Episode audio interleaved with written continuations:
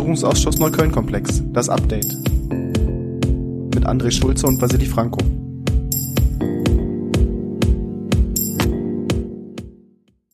Herzlich willkommen zu einer neuen Folge Das Update zum Neukölln-Komplex. Wir sind Vasili Franco, innenpolitischer Sprecher der Grünen Fraktion im Berliner Abgeordnetenhaus und André Schulze, direkt gewählter Abgeordneter aus Neukölln. Wir beide sind Mitglieder im Parlamentarischen Untersuchungsausschuss zur Aufklärung und Untersuchung der rechtsextremen Straftatenserie in Neukölln und bringen euch hier wie immer ein kleines Update über die vergangene Sitzung beziehungsweise über die vergangenen beiden Sitzungen, denn wir haben uns schon etwas länger nicht mehr gehört und versuchen jetzt mal euch wieder auf den aktuellen Stand zu bringen. Fangen wir doch mal an mit der letzten, der vorletzten Sitzung, die im Januar stattgefunden hat. Was haben wir denn da gemacht, André? Genau, das war die elfte Sitzung des äh, Untersuchungsausschusses und eigentlich hatten wir da als Hauptzeugen, den wir befragen wollten, den Leiter der besonderen Aufbauorganisation Fokus, einer mh, Einheit beim LKA, die über lange Zeit mit den Ermittlungen zum Neukölln-Komplex betraut war. Da wollten wir insbesondere zum Abschlussbericht der BAO Fokus den ehemaligen Leiter befragen. Das ließ sich aufgrund einer ähm, Krankmeldung des Zeugen nicht ermöglichen, so dass wir nur den zweiten Zeugen zu Gast hatten. Das ist der Opferbeauftragte des Landes Berlin, Herr Weber. Und vielleicht kannst du uns kurz berichten, Vasili, was wir mit Herrn Weber besprochen haben. Genau, schon in einer der vorherigen Sitzungen wurde ja auch das Thema Opferbeauftragter genannt. Wie wir schon da wissen, hatte der keinen konkreten Kontakt zu Betroffenen der Straftatenserie. Das hat er uns auch nochmal bestätigt. Allerdings hat er natürlich viel Erfahrung im Umgang mit Opfern von Straftaten aller Art und er hat uns schon ziemlich deutlich auch nochmal aufgezeigt, wo dann die Stellschrauben sind oder wie auch ein vernünftiger Umgang mit Betroffenen von Straftatenserien aussehen kann. Er stellt auch fest, wie auch von den Betroffenen selbst geäußert, dass die Strukturen in Berlin noch nicht auf dem Stand sind, wie sie im besten Falle sein könnten. Oftmals fehlt auch die Sensibilität in den entsprechenden Dienststellen oder selbst auch bei der Staatsanwaltschaft. Und auch wenn wir gute Projekte haben, wie zum Beispiel die Servicestelle Proaktiv, wo mittlerweile bei jeder Straftat auch Hinweise zu Beratungsstellen gegeben werden, haben wir dann auch sehr, sehr viel zu tun. Und ich glaube, eine wesentliche Erkenntnis des Opferbeauftragten war, dass eben auch ein Abtun von Problemen, von den Straftaten, auch wenn es nur kleinere sind, die die Betroffenen melden, wie es bei uns ja auch der Fall war, sei es mit den Sprühereien, mit den äh, Stickern oder eben auch Beleidigungen, dass das, wenn das von den Behörden abgetan wird, zu einem massiven Vertrauensverlust führt und eben erst recht zu einem Vertrauensverlust, wenn die Betroffenen beispielsweise schon von anderen staatlichen Stellen oder ganz allgemein Diskriminierung oder Benachteiligung erfahren haben.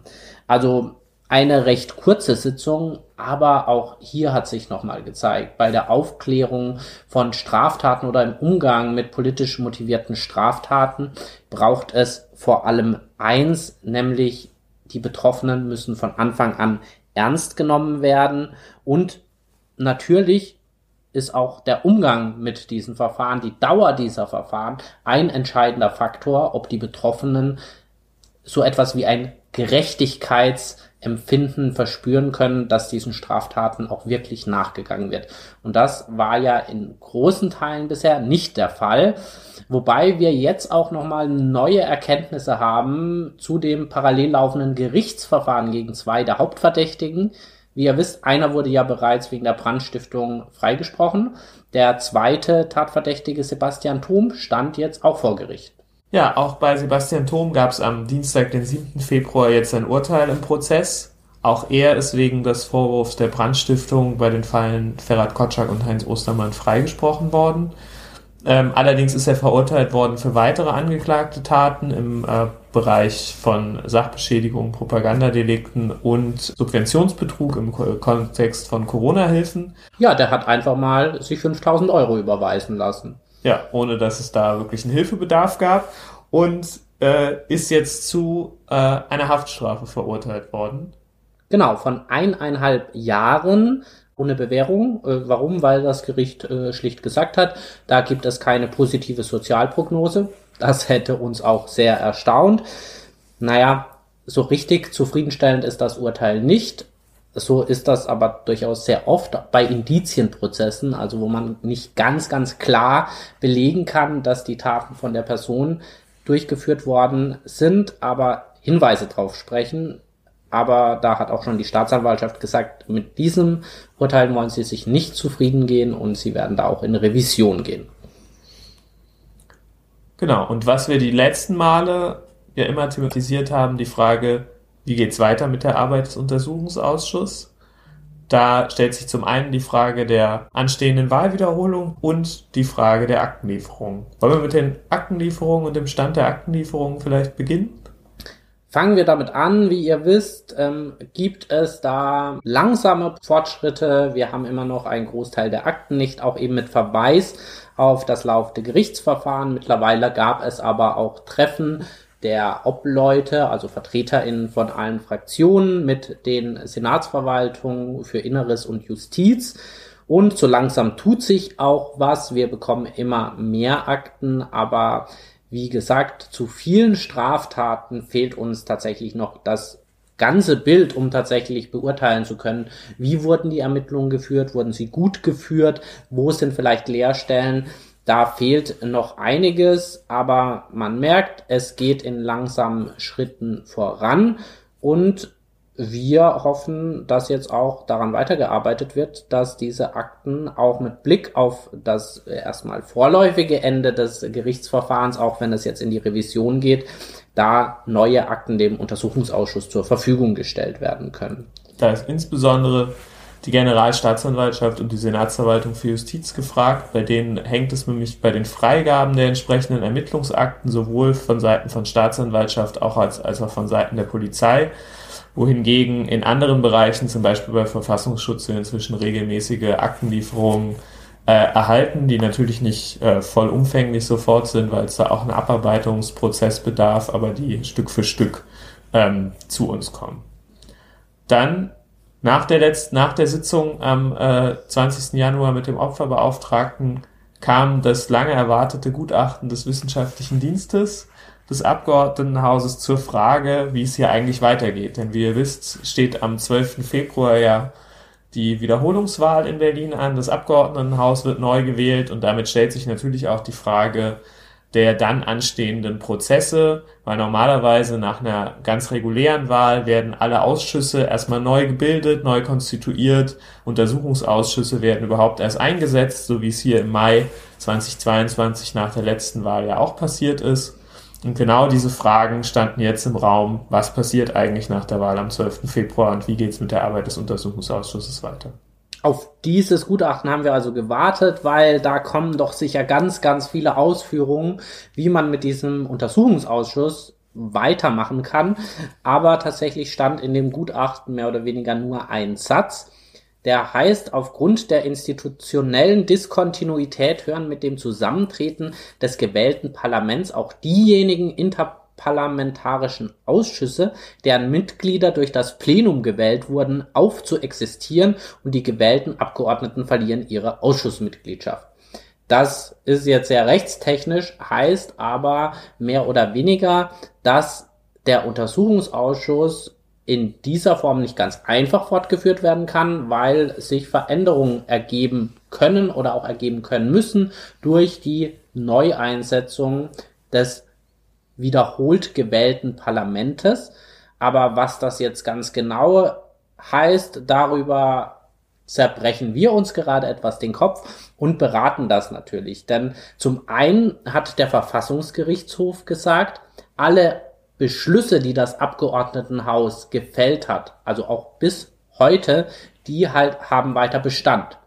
Gleichzeitig wissen wir, könnten sich auch die Mehrheitsverhältnisse verändern. Also auch der Ausschussvorsitz könnte wechseln. Mitglieder könnten eben nicht mehr im Parlament sein, die bisher dem Ausschuss angehört haben oder auch neue Mitglieder dazukommen. Das macht es jetzt für uns etwas unübersichtlich, aber es gibt zumindest eine ganz klare Zielrichtung. Ja, und die ist klar, wir wollen die Arbeit des Untersuchungsausschusses fortsetzen und zwar so schnell wie möglich. Dazu haben wir auch in der zwölften Sitzung und vorerst letzten Sitzung des Untersuchungsausschusses an diesem Montag, dem 6. Februar, ähm, einen Sachstandsbericht beschlossen. Der soll für den dann neu äh, zusammenzusetzenden Ausschuss einmal zusammenfassen, was bisher an Befragungen, an Aktenanforderungen etc. erfolgt ist, damit äh, diese Informationen eben weitergegeben werden an den zukünftigen Ausschuss und enthält auch den klaren Hinweis, dass die mit der bisherigen Arbeit der Untersuchungsauftrag nicht erfüllt werden konnte und damit die Empfehlung besteht, äh, die Arbeit des Untersuchungsausschusses fortzusetzen nach der Wiederholungswahl. Das Gutachten sagt jetzt zwar, naja, der Ausschuss unterfällt schon der Diskontinuität. Gleichzeitig haben wir in dem Berliner Gesetz, das die Arbeit des Untersuchungsausschusses regelt, gar keine Regelungen für solche Ab Brüche wie in einer Wiederholungswahl. Deshalb stellt sich natürlich schon die Frage, wie bringt man all das in sich stimmig zusammen und dadurch, dass wir gar nicht in der Lage sind, beispielsweise einen Abschlussbericht zu verfassen, hat man jetzt gesagt, okay, wir fassen die Ergebnisse ganz nüchtern zusammen, also ohne politische Bewertung. Wir sagen, was wir gemacht haben, also die Anhörung der Betroffenen, die Anhörung der Sachverständigen und äh, der Sonderermittler. Das haben wir in einem Text aufgeführt, dass das stattgefunden hat, wer beteiligt war ähm, und wie die Untersuchungsaufträge lauteten und was für Beweisbeschlüsse wir gefasst haben, so dass das praktisch jetzt in einem Dokument zusammengefasst ist. Aber in diesem Dokument steht eben auch ganz klar, dass dieser Untersuchungsausschuss dann fortgesetzt werden kann, basierend auf den Ergebnissen, die wir hatten. Das wird aber jetzt trotzdem zu einigen Veränderungen oder zumindest einigen Punkten äh, führen, die auch für euch mit Blick auf die nächsten Wochen sicherlich interessant sind. Also am Sonntag die Wiederholungswahl und was dann, André? Dann beginnt der Konstituierungsprozess des Parlaments. Klar ist jetzt schon, dass die erste Plenarsitzung am 16. März stattfinden soll. Bedeutet, bis dahin wird es keine weiteren Ausschusssitzungen geben. Der Untersuchungsausschuss wird also mehrere Wochen pausieren, so wie alle anderen Ausschüsse auch im Parlament. Ähm, und das in der Folge werden wir dann in einer der ersten Plenarsitzungen im März oder im April, je nachdem, äh, wie sich das genau eintaktet, dann die Beschlüsse zur Einsetzung des neuen Untersuchungsausschusses haben und die neuen Mitglieder wählen und gegebenenfalls ja auch den neuen Vorsitz. Das wird sich dann nach den Kräfteverhältnissen äh, messen. Das heißt aber auch nicht automatisch, dass jetzt die Partei, die am meisten Stimmen bei der Wahl holt, äh, den nächsten Vorsitz stellt, sondern da gibt es ein Verfahren auch mit Blick auf die anderen Ausschüsse, die neu besetzt werden müssen und anhand dessen wird dann berechnet, welcher Fraktion der Ausschussvorsitz der stellvertretende Vorsitz und auch die Schriftführer in Rollen zukommen werden. Und unser Ziel ist eigentlich ganz klar, der Einsetzungsbeschluss, den haben wir ja schon vorbereitet, das wird einfach der gleiche bleiben. Ähm, und was wir neu wählen müssen, sind die Mitglieder und dann können wir eigentlich auch hoffentlich relativ schnell ähm, mit der Fortsetzung des Untersuchungsausschusses an den Start gehen. Wie wir dann die ganzen Akten hinzuziehen, das ist alles nochmal genauer zu klären, aber wir haben natürlich auch schon mit den Behörden gesprochen und allen in diesem Haus ist klar, auch der CDU und der FDP übrigens mittlerweile, wir sind hier noch nicht am Ende. Die Aufklärung, die Untersuchung muss weitergehen. Deshalb wird auch der Untersuchungsausschuss zu 100 Prozent in der nächsten Legislaturperiode fortgesetzt. Was es aber für uns hier bedeutet und diesen Podcast, auch wir werden ein paar Wochen Pause machen, weil wir keine neuen Erkenntnisse haben werden. Wir werden euch zwisch sicherlich zwischendurch mal informieren, wenn wir wissen, ähm, wann genau es zu welchen Daten weitergeht mit der Arbeit im Untersuchungsausschuss. Aber jetzt kommt erstmal der Wahltag und dann ein paar Wochen der intensiven Konstituierungs-, Sondierungs- und Koalitionsphasen. Auf jeden Fall einiges zu tun, vielleicht auch nochmal an der einen oder anderen Stelle Luft nach oben, ähm, um den Koalitionsvertrag nochmal einen Tick besser zu machen. Aber ganz klar ist, wir werden weiter dafür sorgen, dass dieser Untersuchungsausschuss so schnell wie möglich fortgesetzt wird. Vielleicht sind wir da auch noch in Koalitionsverhandlungen. Das wird sich zeigen. Wir hoffen erstmal, dass ihr alle am Sonntag zur Wahl geht, dass ihr auch die Parteien wählt, die definitiv an diesem Ausschuss festhalten und weiter die Aufklärung vorantreiben wollen. Und wenn das alles dann gelingt, dann hören wir uns in einigen Wochen wieder und sind dann hoffentlich auch mit den Akten ein Stück weiter und können eigentlich nahtlos fortsetzen. Das ist auf jeden Fall unser Plan. Bis dahin, alles Gute euch, bleibt Gut. gesund. Wir hören.